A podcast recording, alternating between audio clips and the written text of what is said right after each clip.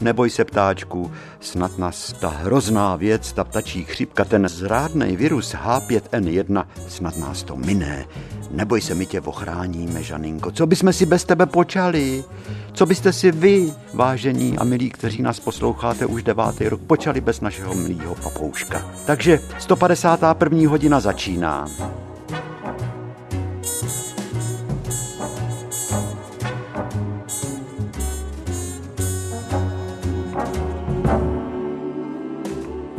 No, víte, tedy mezi námi. Ten homo sapiens se najednou ukazuje jako největší predátor, největší predátor, největší dravec na této planetě. Plundruje jí, drancuje, ozonový díry dělá. No a příroda už je taky z toho zřejmě zoufalá.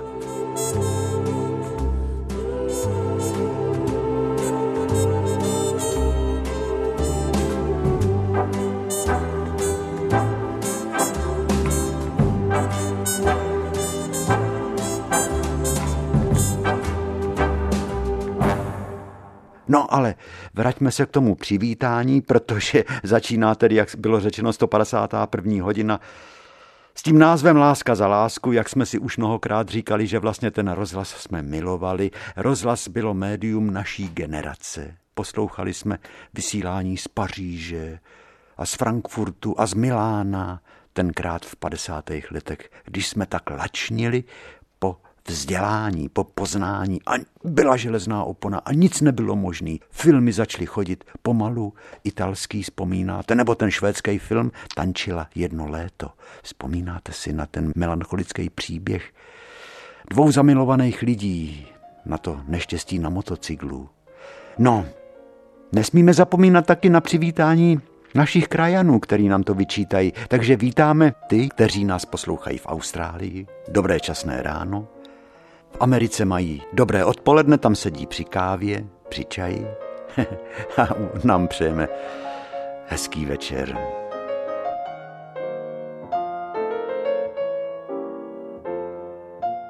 Dneska má papoušek dobrou náladu, tak se budu snažit mu ji neskazit.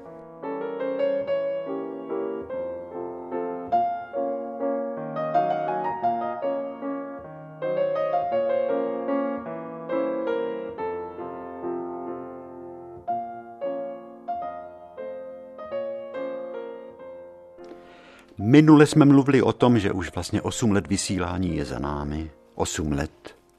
Je to dlouhá nebo krátká doba? Říkali jsme, že za osm let dítě vyroste a zem se změní k nepoznání, jak jsme to zažili my po roce devatenáct set čtyřicet osm. Pár let tenkrát stačilo, aby se z malebné krajiny, protkaný pěšinkama, mezema, po kterých chodili generace. Mimochodem prožíváme letos nádherný podzim. Takovej podzim dlouho nebyl, tak vybarvená příroda.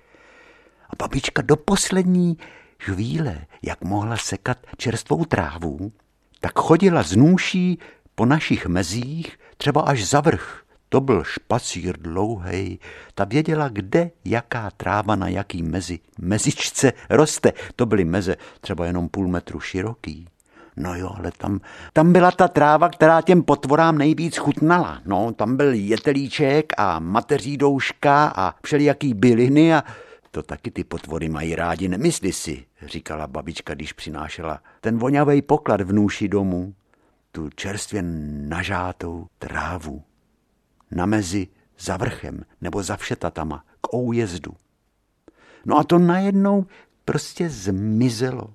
Ten krásný svět rozdělený na ty malý políčka se šípkovejma a trnkovejma keřema, z hnízdy bažantů, křepele, koroptví, s pelechama zajíců a králíků.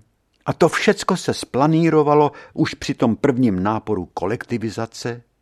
Vytvořily se strašně veliký lány, aby se mohlo zemědělství ve velkým provozovat, jak se tenkrát hnojilo. Chemií, dusičnanama, například brambory, práškovali dvouplošníky D D T.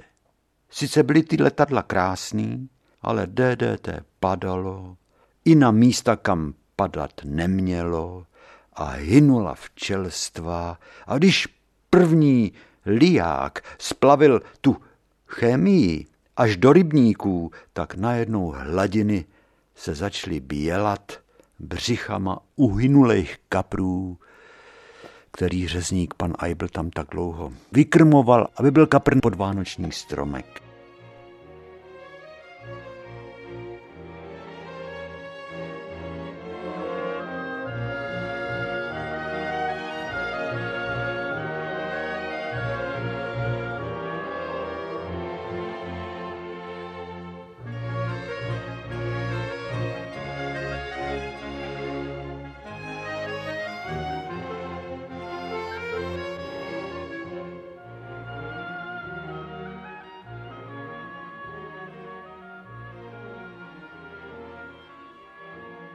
Sedláci, kteří byli v obráni, o půdu, o stroje, o krávy, o koně, opouštěli stavení, odcházeli někam pryč. To bylo smutný, protože ty jejich stavení, ty statky budovali už jejich dědové a pradědové a oni je opouštěli a často je ani nezamykali. A my kluci jsme sledovali všechno. Věděli jsme, že ve statku u ostatků, dnes ten statek není, stojí tam kulturák v Pavlíkově, ale tenkrát tam zůstal po odchodu Ostatkovic rodu staříčkej gramofon na kliku s barevnou troubou ve tvaru obrovského květu svlačce a zůstaly tam i desky, staříčký gramofonový desky těžký a byly na nich starý písničky, tanga a my jsme si ty, ty tanga hráli a před očima, před očima nám vyvstávaly představy na svět první republiky po první světové válce, jak bylo známo, že statkář Vostatek dole na návsi a nahoře statkář Staněk, který taky měl gramofon, vyhrával svý čeledi, jak se říkalo. Takže nádeníci, kočí, děvečky, dojíčky, podomci, všem těm ten gramofon hrál.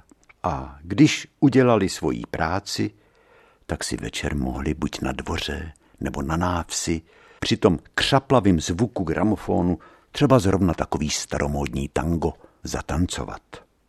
A pan statkář Vostatek jen měnil desky a gramofonový jehly a natahoval klikou péro stroje a tak se žilo. A já si vzpomínám, že tam byl rezervoár na vodu vodovodu, a tam bylo napsáno dechtovou barvou. A ta barva stejkala, protože to byla řídká černá dechtová barva. No hrozný to bylo ten, ten nápis. Z mýho uměleckého hlediska studenta, který se učil ve škole psát krásný písmo, tam bylo tak špatně napsáno prasecky. Čas jsou peníze. No to by nás profesor Landa vytáhl za uši, kdyby jsme mu takhle napsali tuhle tu větu, čas jsou peníze a ta barva stekla až, až dolů po celém rezervoáru, nabíleným vápnem až dolů na, na dvůr. Čas byly tenkrát peníze.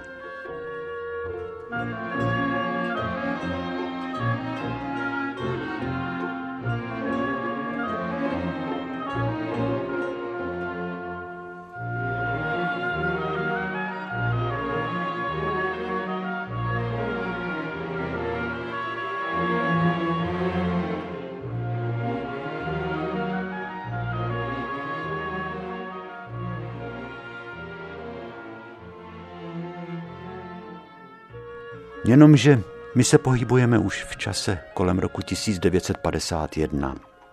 Gramofony vystřídalo rádio. I do Pavlíkova vtrhlo rádio, nejdřív v podobě krystalky. A na sluchátkách se to poslouchalo, ale byly i takový filutové, že když ty sluchátka položili na talíř, který stál na stole a byl otočený dnem nahoru, a na to rovný dno položili ty dvě sluchátka, tak ono to bylo slyšet skoro po celý kuchyni. Takový křaplání. Rádia na krystal. No ale naše generace už přišla do doby superhetů, čtyřlampovek, kde se chytil prakticky celý svět. A tenkrát jsme se zbláznili do rozhlasové stanice A F N Munich. Oslňující swing. Na té stanici hrál například Ray Anthony.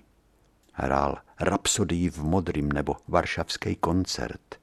To byla zářivá hudba plná štěstí. Poslech této hudby v nás probouzel ty nejodvážnější sny. Dotáhnout život co nejvejš, co nejdál. Ten život se vlastně rozpůlil, oddělil to bezstarostné dětství, který jsem žil na vesnici, oddělil od věku dospívání. A byl jsem sice v Praze, která mě okouzlila, ale na neděli jsem jezdil domů. Protože to propojení s domovem bylo silný. Bez toho jsem nemohl bejt. Taky co dělat v neděli? Sám, v internátě, v nuslích. To byl smutek. Kdežto, když jsem přijel do Pavlíkova, tak hned jsem se mohl z autobusu rovnou zastavit u nás v oficíně, v kadeřnictví a v holičství a podívat se, co všichni dělají, protože to byl největší fofr v sobotu. Tam bylo chlapů na holení, na střihání, a v zadní místnosti, kde bylo ženský oddělení, tak tam bylo tolik ženských, který čekali na vodovou, na trvalou, takže hned mě naši zapřáhli. Řekli, můžeš tady hned mydlit. Tak jsem vzal třeba zrovna Pepíka Ledvinkojc. Ten to prožíval. On každý ten chlap, když se když zvrátil tu hlavu a nastavil tu tvář, abych mu na ní naplácal to mejdlo, tak se snažil tu bradu vystrkovat, aby, aby se tak zvrásněná kůže na jeho krku natáhla, aby to mejdlo se dostalo až do těch, na kořínky těch fousů, aby se to tomu mýmu tátovi od Čímovi dobře holilo. Tak se všelijak ty chlapi škňuřili, někdy jsem šáhnul omylem mejdlem do voka nebo do nosu a to se rozkejchali, ale smáli se, protože si říkali, no tak... Holič z něj nebude, je v Praze a studuje nějaký malířství, co pak se tam asi naučí, si mysleli. Měl zůstat radši tady u nás. To jsem si říkal taky, jestli jsem udělal dobře.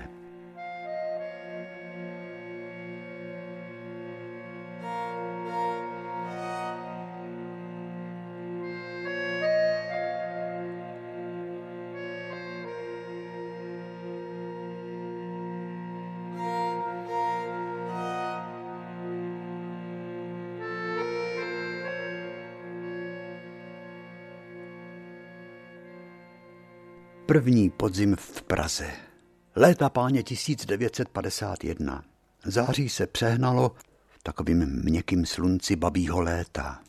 V říjnu už se dny zkrátily a i v Praze, nejenom u nás v Pavlíkově, kde jsme na prvních polích hned za domama pouštěli draky. I tady v Praze se pouští draky. Z konečných elektrik je to vidět.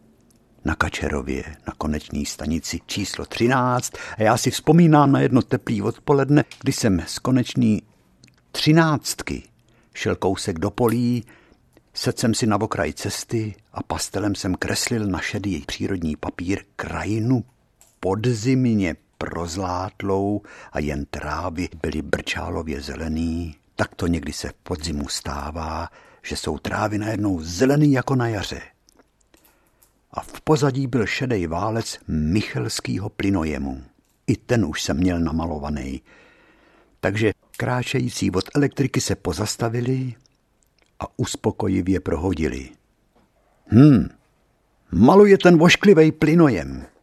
Co je na tom starým křápu krásnýho, že to ten kluk maluje? No to víte, to je umění, říkal zase někdo. To je umění, nemyslete si udělat ze starého křápu pohlednou věc. On to asi bude nějaký student. Ještě dodali a šli dál. Do svých domovů. Šli domů. A já mám domov tak daleko. Skoro šedesát pět kilometrů na západ.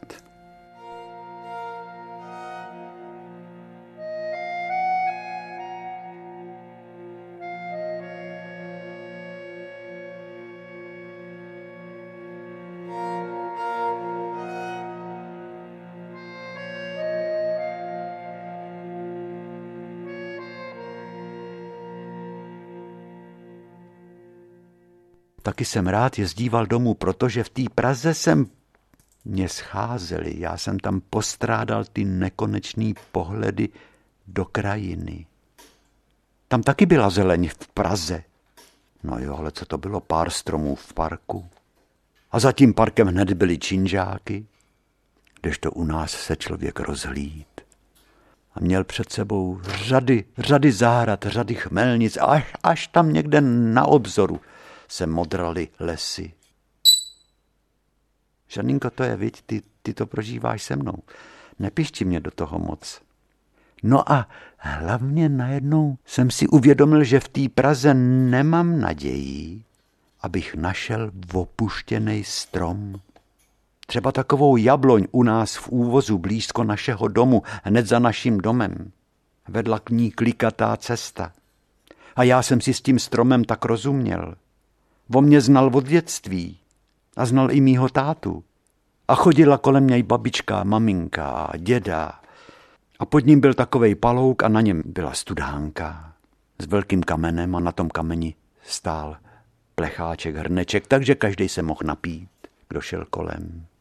A jabka soudek se jmenovali. Soudek, takovou aromatickou chuť měli soudky. To už jsou jabka, který se dávno nepěstujou. Ty česávali mladejch, buď Mařenka nebo Vašek. Hm. A ta jabloň byla tak často vystavována silným severákům. Ty kolikrát ulámali tolik větví, ale oni zase narostli. A na jaře kvetla tak něžně do růžova, jak jabloně kvetou. A na podzim se do její koruny zaplejtali draci, který jsme pouštěli. Ale my jsme skoro pokaždý našeho draka ze sevření větví vysvobodili. Protože po tomto stromě, po jeho nahnutým kmeni, se nám klukům lezlo moc dobře. Snad všechny děti byly u tohoto stromu šťastní. Tam jsme pásávali husy kousek dál na vedlejším poli, kozy, pekli jsme tam brambory, kouřili makovou nať. A mohli jsme se kdykoliv z té studánky, o který byla řeč, napít, protože děti jsou žízniví pořád. Jak po vodě, tak i po poznávání a hlavně po hrách dětských.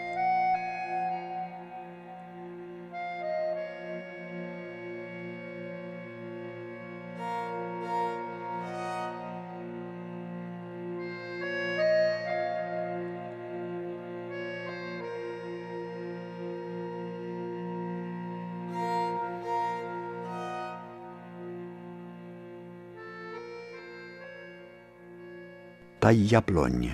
Lidi z celého kraje jí ctili, chodili kolem ní. U ní se totiž protínaly cesty. Na západ do lesa, na sever k božím mukám až do města, až k Rakovnický radnici a Vysoký Gotický bráně. A na jih k řece Berounce a na východ k nám do vsi. Přímo do naší ulice, dá se říct přímo do, do naší kuchyně. A ty cesty byly až pohádkově krásný. Kvet na nich žebříček, zvonečky, mateří douška, slzičky Panny Marie, malý macešky, jetelíčky třech barev, a když vlčí máky na pokraji polí rozkvetly, tak jako když rozleje krev. A chrpy zářily jako modrý vzácný kameny. Koukol zase tak něžně fialově a na vrcholku toho kopce byla ta bělostná zářící boží muka. A jednou, a to se mě vrilo nesmazatelně do paměti, jsem viděl, to mě bylo souzeno, abych to viděl na vlastní oči, jak pásák, kterýmu se říkalo Stachanovec, s tmavou postavou v boudě za pákama, protože pásák nemá volant. A pásák najednou se rozjel, jak tank, rozjel se pospátku proti tý jabloni. Ten stroj měl zadek vystuženej traverzama a rozjel se proti tý chudince, proti tý jabloni, na kterou zaútočil, proti tý jabloni, kolem ní třeba chodili muský s dřevěnejma kufírkama, na nich bylo napsáno jejich jméno. Tenkrát v roce devatenáct čtrnáct, patnáct, šestnáct chodili kolem té jabloně do Rakovníka, když rukovali do první světové války. Určitě kolem té jabloně chodili i v roce třicet osm, když byla mobilizace, jak nám Hitler vyhrožoval. A najednou ta památná jabloň po útoku toho stroje žalostně zapraskala, prohnula se, pak se vyvalila část jejich kořenů ze země, až se jabloň skácela, a bylo to koncem léta, pár jablek na jejich větvích se tak žalostně zachvělo. Svět začal být surovej. A nad našima hlavama začaly zběsile lítat migy, stíhačky, vyrobený v S S S R. No přece, budujeme vlast, a tak musíme posilovat mír. No a pomalu se ujímalo vlády zlo. Pokolikátý už v této zemi.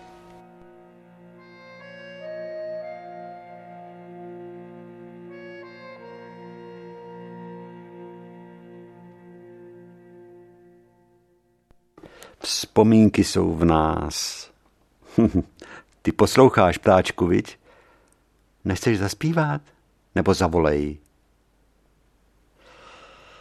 Drbe se, rošťáku. Vzpomínky jsou v nás, a když je klid, tak vyvstanou před námi a my žasnem a ptáme se. Byli jsme to tenkrát opravdu my? Nebyl to někdo jiný? Byli jsme to my, kteří jsme ten čas prožívali?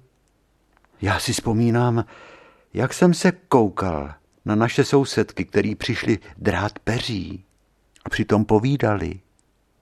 Jenom to peří šustilo a tak pohovizdovalo, když se... No o tom už jsme mluvili. Sváteční nálada. Na zdi tikaly hodiny a slabě hrálo rádio, nebo děda předčítal. Totiž vzpomínáte si, jak tenkrát v novinách vycházely romány na pokračování? A to se vystřihovalo a potom si to lidi doma vázali. To uměl skoro každej vázat ručně knihy. Na to byly takový dvě dřevěný desky, čtyři šrouby dřevěný. No, musela se ta osnova, ten útek, hřbet dát mezi desky, přilepit. Ono to byla krásná práce. A když m- ta kniha se dostala vlastně skoro zadarmo, no a potom to bylo o práci a o šikovnosti. A lidi si ty knihy půjčovali. A takhle se žilo. Potom vyprávěli to, co četli. Nebo když jsem se koukal, tak to děda z toho čet těm, co drali péří z těch románů. Ale když jsem se koukal, jak táta otčím ručně vázal vlas po vlase paruky pro pavlíkovský ochotníky, herce. No to jsem na tom mohl oči nechat. To měl dřevěnou hlavu na takovým kůlu, kterou si mohl potáčet kolem osy, aby k tomu hezky mohl. A silnou žárovku, protože vlas po vlase, to třeba byly určitý ženy, dámy, jak se jim říkalo, který přicházeli ročně jenom jednou a táta řekl, a můžu si ty dlouhý vlasy, co ostřihám, schovat do paruky pro herce? To víte, pane mistr, že můžete. Tak táta měl velkou krabici, kde měl dlouhý vlasy. Krabici s černejma vlasama, krabici s vlasama kaštanovejma, vypraný, vyfénovaný a vlas po vlase zvláštníma dlouhejma jehlama, na konci byl háček, navazoval do zvláštní vyrobený látky pro tento účel taková hrubá tkanina, která měla tvar, že musela hezky přilehnout na hlavu. Takovej zaoblený tvar, hrubej pytel to připomínalo, ta tkanina té látky. Aby se tam dobře do té řídky, ale přesto silný tkaniny dal přivázat vlas po vlase a táta vázal a celý večer vázal a byl rád, když udělal jeden nebo dva čtvereční centimetry. Taková piplačka to byla. Ale jeho hnala ta naděje, že v tom třeba Vencla Srbecký bude hrát Karla Havlíčka Borovskýho. Nebo že v tom paní Vosiková bude hrát královnu. No takhle se lidi bavili, oni měli snad víc času, než, než máme my dnes. No pochopitelně nebyla televize, lidi si víc vyprávěli a věnovali se víc řemeslným pracem. Tenkrát každej uměl skoro udělat všecko. Kromě elektriky, ty se lidi báli. Na to byli specialisti, třeba pan Pitner, který chodil celý rok v modrákách a vždycky tam měl ty nejnutnější kombinačky izolovaný, šroubováky izolovaný, zkoušečku, kde je nulák a kde je fáze. Do elektriky se nikdo nechtěl pouštět, protože to prej dává letos takový rány, říkali lidi a smáli se. Ale jinak uměli všecko, si zaletovat hrnec nebo spravit kolo u vozu, zámek, u dvířek. To byla hračka. Když se vysklilo v okno, no tak samozřejmě se zavolal truhlář Beneš, ten přišel a v okno na počkání zasklil. To byla jiná věc. Ale takový ty běžný opravy, který souvisí s chodem domácnosti, to uměl každej.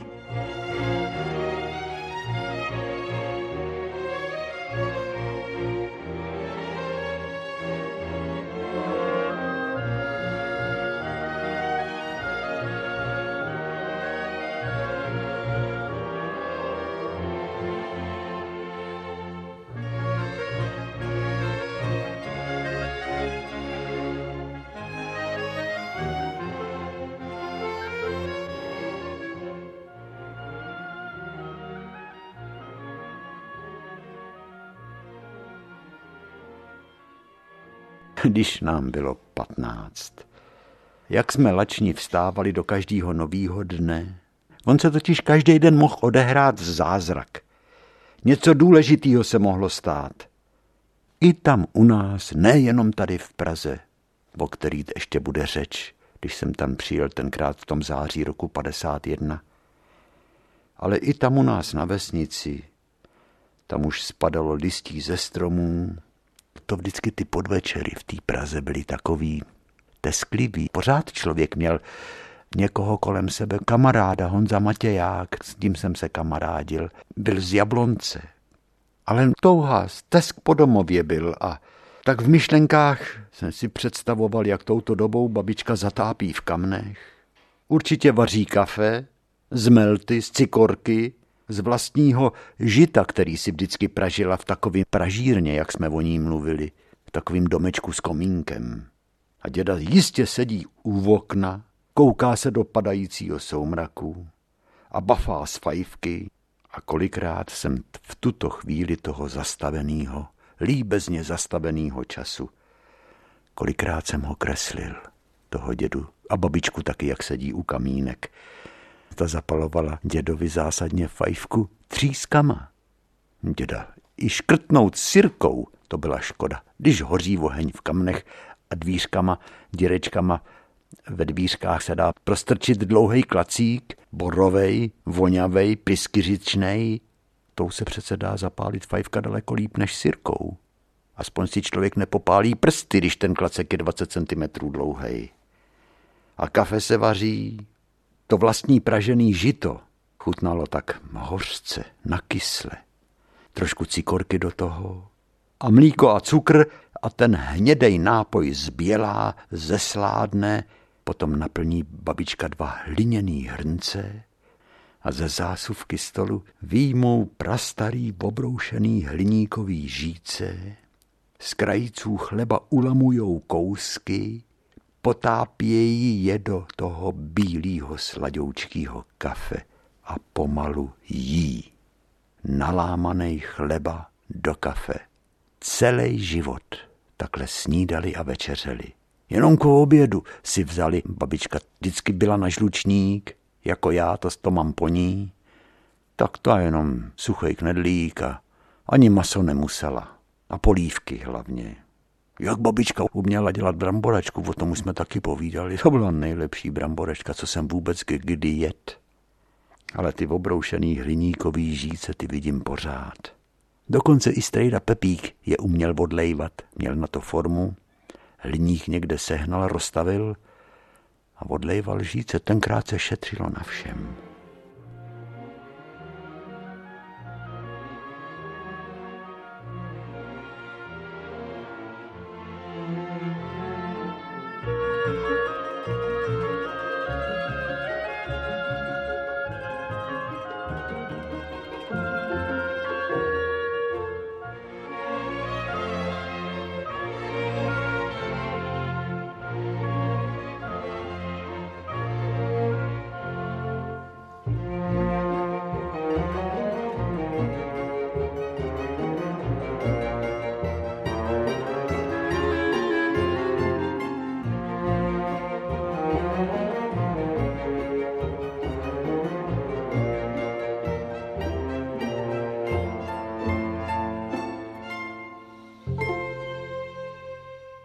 Na babičinej klín určitě vyskočila kočka micina, někdy i kocour mourek a možná, že se přibatolil i pejsek bobík.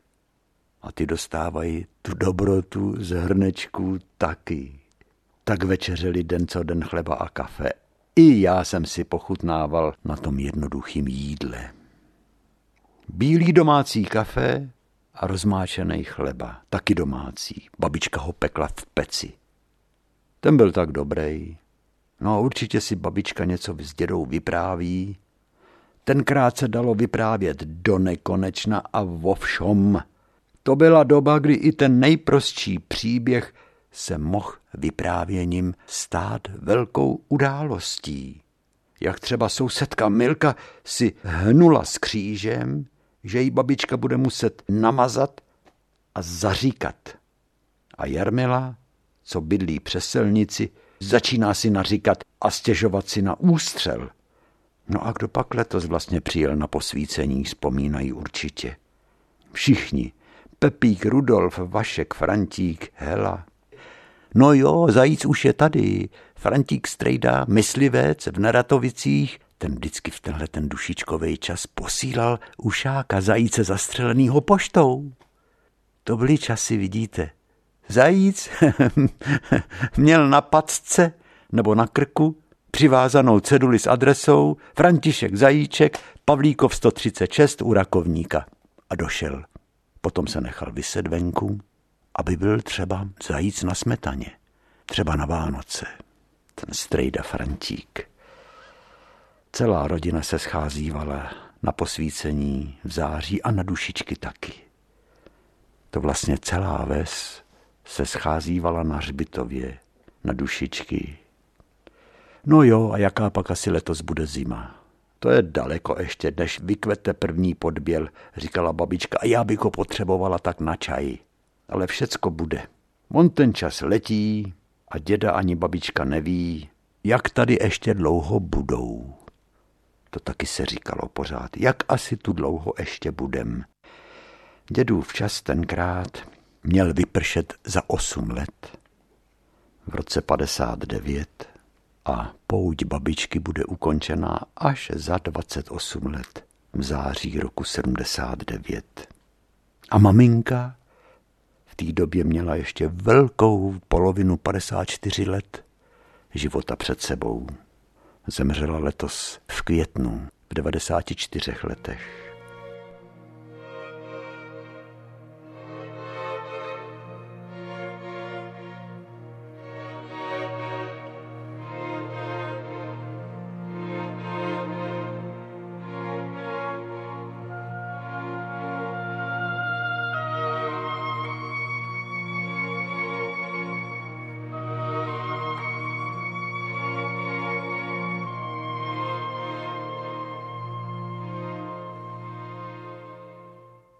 Dušičky. Jiný byly, když jsem byl v Pavlíkově, jinak působila dušičková Praha a vůbec ta Praha, toto město. To tak letělo od toho září po tom žhavým létě, kdy ulice města byly prosycený vůněmi rozpálených střech a z kostelů a ze starých budov zavýval takovej vlhkej chlad. Vánek u řeky roznášel vůni vltavský vody, vonící trošku po rybách tenkrát a po tlejících rostlinách. A v září už začaly vonět zahradnictví na okrajích měst a trhy. Trhy, uhelný trh, kde byli stánkaři. Prodávali celery, hlávkový zelí, mrkve, kedlubny. No a u květinových stánků zavoněly floxy. A někdy taky zavonil kropící vůz, když byly velký vedra, rozprašující takovejma velikejma cedníkama, děravejma, jako měli kropící konve. Ten kropící vůz po rozpálených ulicích rozprašoval mlhovinu, která voněla pryskyřicí. Vůni lesní rozprašoval ten kropící vůz.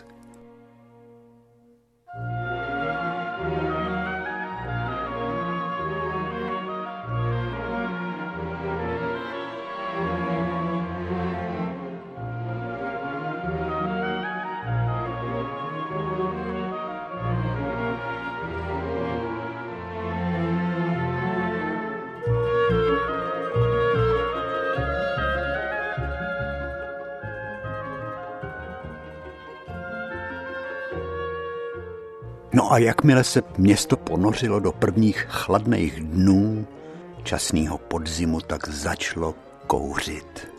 To čirý město se změnilo najednou v město zamlžený, v město čpící kouřem.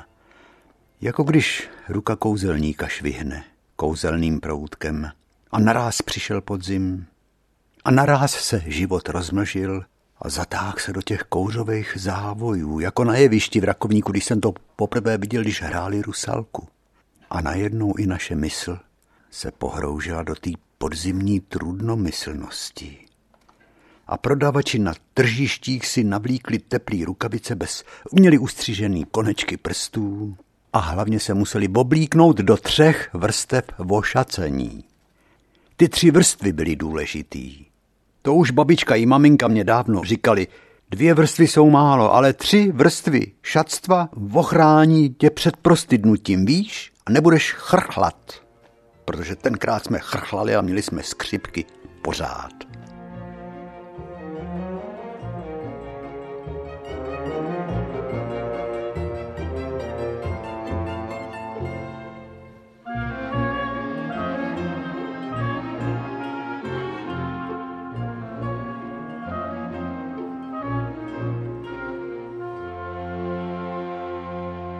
Taky zavoněly chryzantémy, typický kytky podzimu.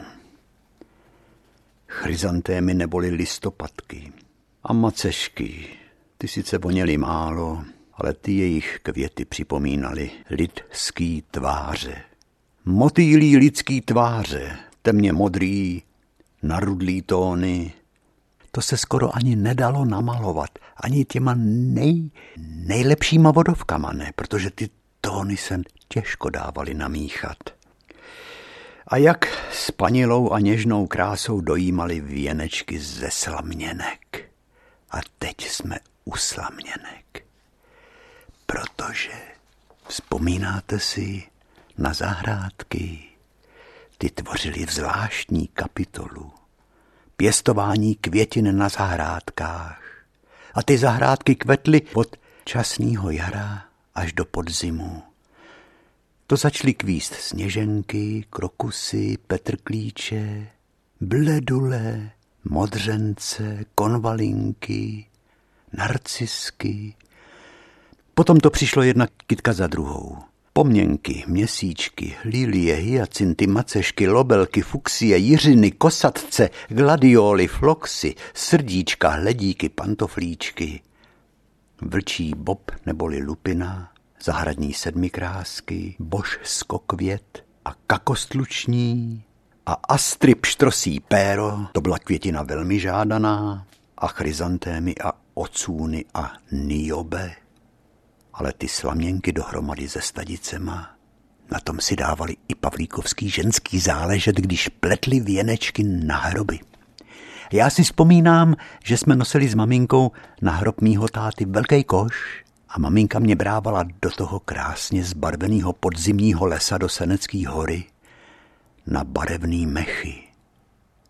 To jsme ten košík měli plnej takový nádhery barvínků, vřesů a krásně zbarvených větví listnatých stromů a samozřejmě i krásný větvičky malý jedlových stromů nebo smrků, modřínů, kde byly malý šištičky a z toho maminka dělala velký koš a ještě pletla věnec ze slaměnek. Byly dozdobený stadicema, barevnýma takovýma smeklicema a právě tam jako rubíny se výjímaly ty větvičky malých rostlin barvínků.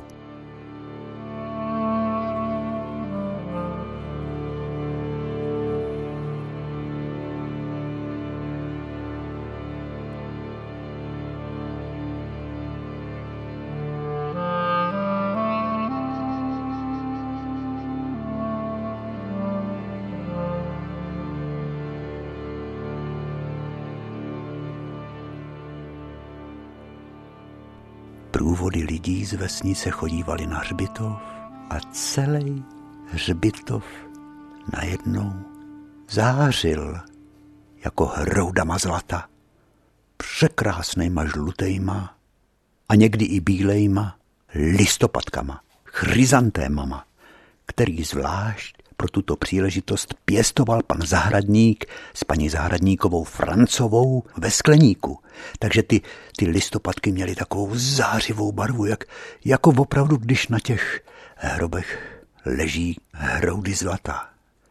A ty svíčičky se mihotaly a to všecko působilo na lidi, že stanuli, zamysleli se a hned každý odcházel z toho hřbitova a byl hodnější.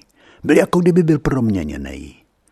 I chlapi, který dřív křičívali, protože hřbitov je v Pavlíkově vedle fotbalového hřiště, tak chlapi kolikrát šli vedle hřbitovních vrat venku, se začali hádat o fotbále, ale hned přestali, protože se to neslušelo. To bylo nehezký, to se nemá. Tenkrát lidi se chovali podle toho, co se má a co se nemá. Jo, jo, to když maminka nám řekla, to se nedělá, to se nemá, tak jsme se toho drželi. Kdo pak asi dnešním dětem říká, to se má, to se nemá. To se nesluší.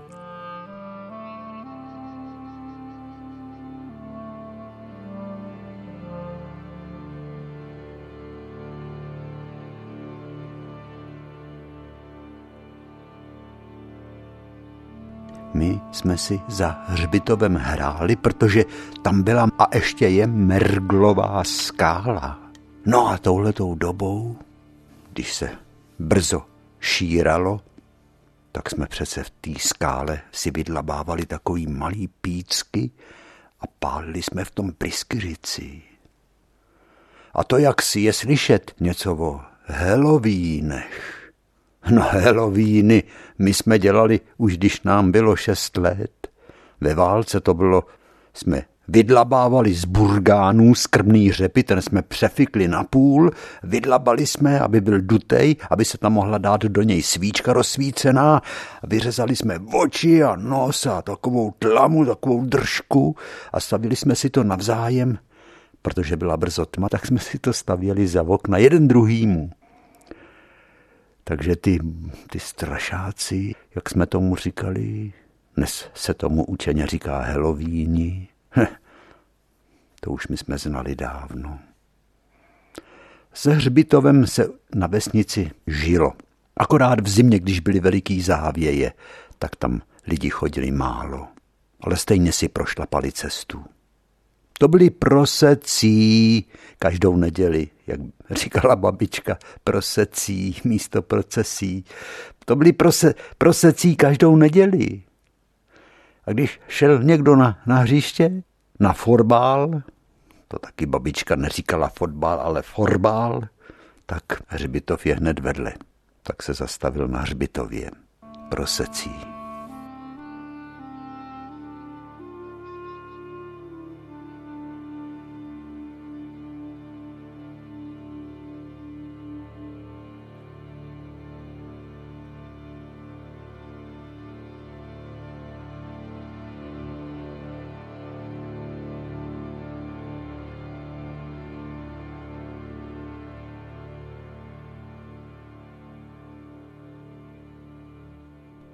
Ze smrtí se žilo. Smrt byla přirozenou součástí života. Protože každý věděl, že s prvním dnem svého zrození dostává zároveň ten den poslední. No jo, už to má za sebou a na nás to čeká, říkali ty moudrý lidi. A do tváře neboštíků jsme se koukali často. Trošičku nám tuhla krev v žilách. Podívej se, jak se paní Kopecká usmívá, nebo pan hlídač Vosika. Oni ty lidi, než je uzavřeli do té rakve, na márách, na dvorečku, vždycky tam leželi odkrytý. A sousedi a celá ves se s neboštíkem přicházela rozloučit. To bylo všecko tak baladicky krásný, no. To bylo naše dětství tenkrát, holt. Tenkrát se lidi rodili a umírali doma. No a předtím, než se zavřela rakev, tak muzika hrála takovou dojímavou písničku, klarinety kvílely, trumpety ve vysokých tónech tak žalostně brečely. Ale lidi říkali, podívejte se, i v rakvi mu to sluší. No, a to bylo uznání velký.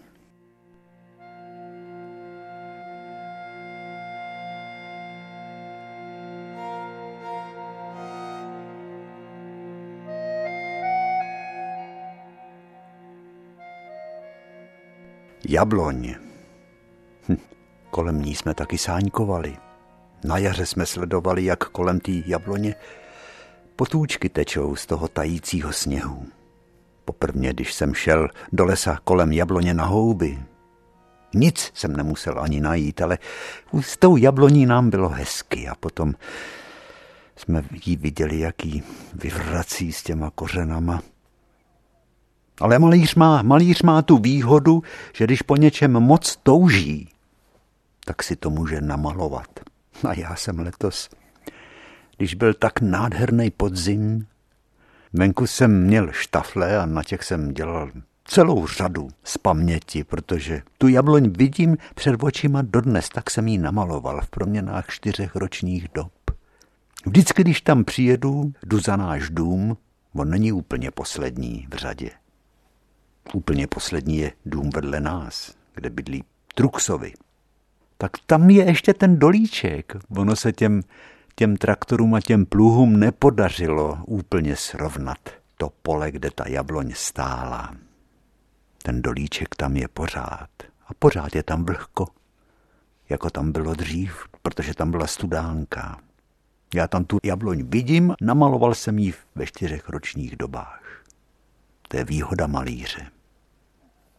Ty obrazy vlastně se vrátí do toho Pavlíkova. Do Pavlíkova, protože tam mají zasedací síň na obecním úřadě. Oni chtí, abych jim tu síň vyzdobil obrazama. Tak jsem ty obrazy, vidíte, jak se kruh uzavřel.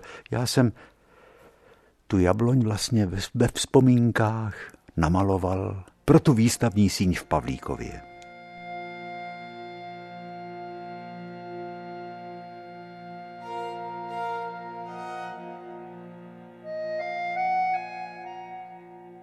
No jo, takže jsme se, takže jsme se dokodrcali v našem vzpomínání ke konci hodinky číslo sto padesát jedna v pořadí.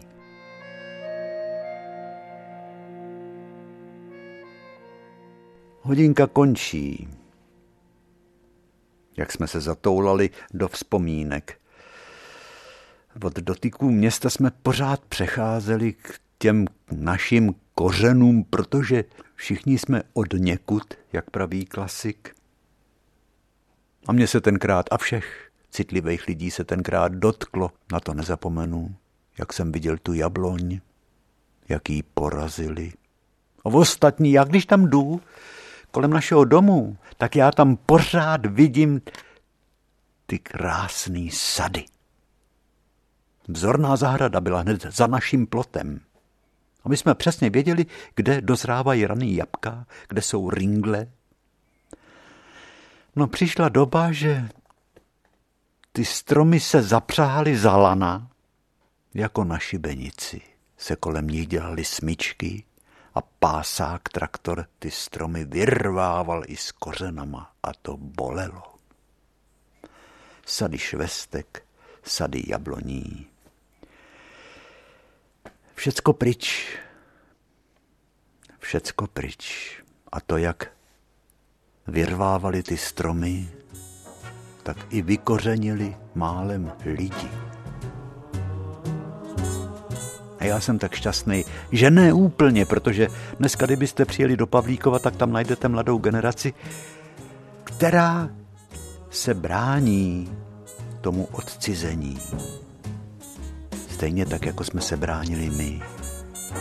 A tu vesnici zvelebuje a jsou tam šťastní, protože co s životem ve městě, mezi kamennejma domama, když tam není vidět na obzor s černajícím se lesem, jako je u nás v Pavlíkově. Takže vážení, nechte si něco hezkýho zdát. Naše sto padesátá první hodinka končí. Děkujeme vám za vaše dopisy, za to, že jste nás poslouchali do, koko, do konce a těšíme se na setkání u naší hodinky příště.